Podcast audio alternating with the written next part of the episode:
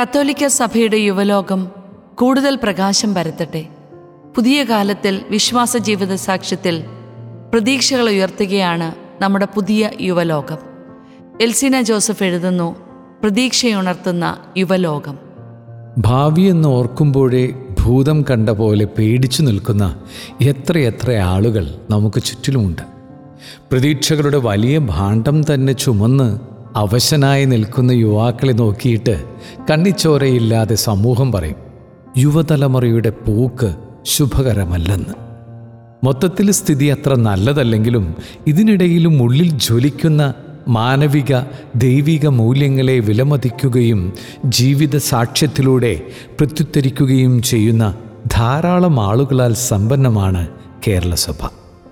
പേരിനും പ്രശസ്തിക്കും കാത്തു നിൽക്കാനോ കൊട്ടിഘോഷിക്കാനോ സാക്ഷ്യത്തിന്റെ വലിയ ഫ്ലെക്സ് ബോർഡുകൾ അടിക്കാനോ നിൽക്കാതെ ദൈവത്തിന്റെ മുൻപിൽ പ്രീതികരമായി ജീവിക്കുന്ന ആളുകൾ പ്രത്യേകിച്ചും യുവജനങ്ങൾ നമ്മുടെ നാടിന്റെ ഐശ്വര്യമാണ്. അത്തരം ചിലരെക്കുറിച്ച് പറയാതെ വയ്യ. ജി എൻ എയുടെ മാതാപിതാക്കൾ വേറെ ലെവലാണ്. അബോഷൻ നിയമാനുസൃതമാക്കാൻ വെമ്പൽ കൊണ്ട് നടക്കുന്ന നാട്ടിലാണ് നമ്മൾ ജീവിക്കുന്നത്. ഈ ജീവിത സാക്ഷ്യവും നമ്മുടെ നാട്ടിലേത് തന്നെ.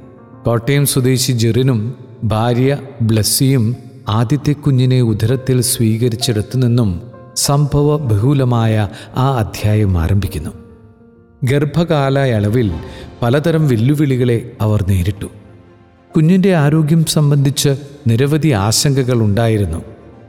വൈദ്യശാസ്ത്രം മുന്നോട്ട് വെച്ച ആശയം പോലും ഇത് മുന്നോട്ട് കൊണ്ടുപോകണോ എന്നതിനെക്കുറിച്ച് ആലോചിക്കാൻ ആയിരുന്നു.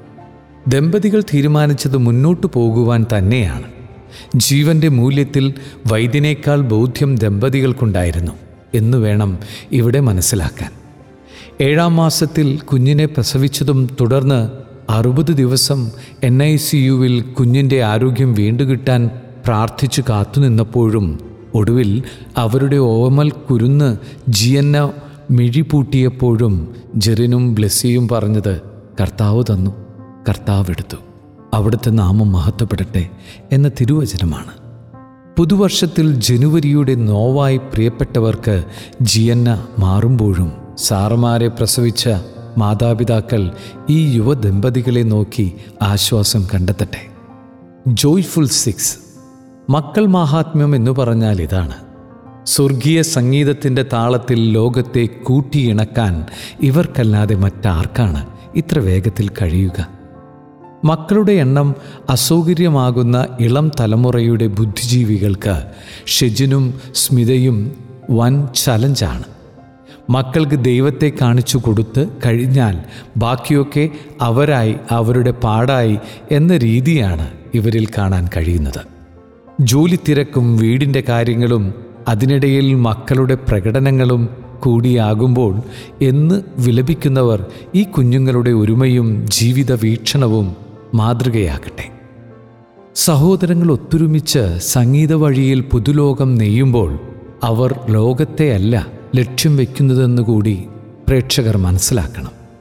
സുവിശേഷത്തിന്റെ ആനന്ദം സംഗീതത്തിലൂടെ ലോകത്തെ അറിയിക്കുന്ന ഇവരുടെ പേരിൽ കേരള സഭ അഭിമാനിക്കട്ടെ ഇനിയുമേറെ കാര്യങ്ങൾ. കുടുംബത്തിന്റെ പാരമ്പര്യം നിലനിർത്താൻ ആൺതരി ഒന്നേ ഉണ്ടായിരുന്നുള്ളൂ.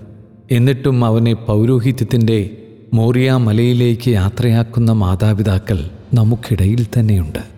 വൈദിക വൃത്തിയും ബ്രഹ്മചര്യവുമൊക്കെ വേണ്ടെന്നു വയ്ക്കാൻ നൂറ് കാരണങ്ങൾ ഉണ്ടായിട്ടും ക്രിസ്തുവിനായി ബ്രഹ്മചര്യമെടുത്ത് പൗരോഹിത്യത്തിലേക്ക് നടന്നു കയറുന്ന ചെറുപ്പക്കാർ ഈ നാളുകളിൽ എത്രയോ പേർ.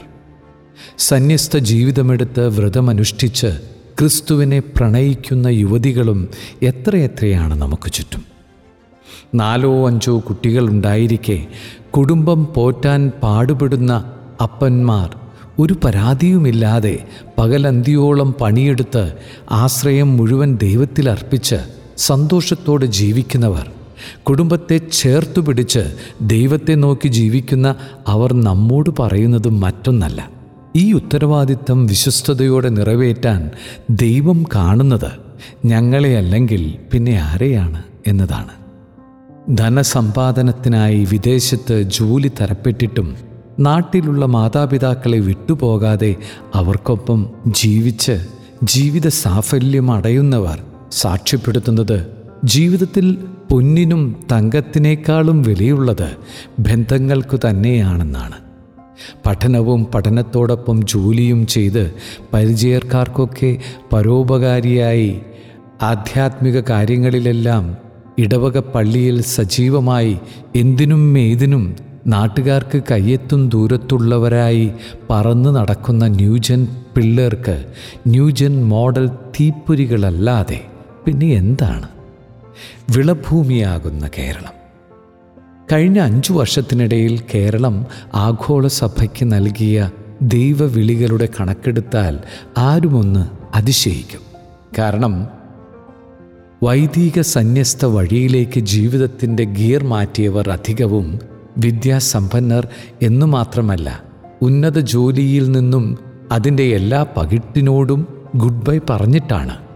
സഭ ഇത്രയേറെ പ്രതിസന്ധികളിലൂടെയും ചെളിവാരി എറിയലിലൂടെയും മുമ്പൊരിക്കലുമില്ലാത്ത വിധം കടന്നുപോയതും ഈ കഴിഞ്ഞ കുറച്ചു വർഷങ്ങളിലാണ്. പത്രൂസിന്റെ നൗക വീഴാതെ കാക്കുന്നവൻ അതിന് ആവശ്യമായ വിളവെടുപ്പ് നടത്തുന്നത് നമുക്കിടയിൽ നിന്നും തന്നെയാണ്. ഈ നാടും ഇവിടുള്ള യുവാക്കളാരും ഒന്നും ഒട്ടും മോശമല്ലെന്ന് ആശ്വസിക്കാൻ എത്ര ഉദാഹരണങ്ങൾ വേണമെങ്കിലും ഇനിയും നിരത്താം.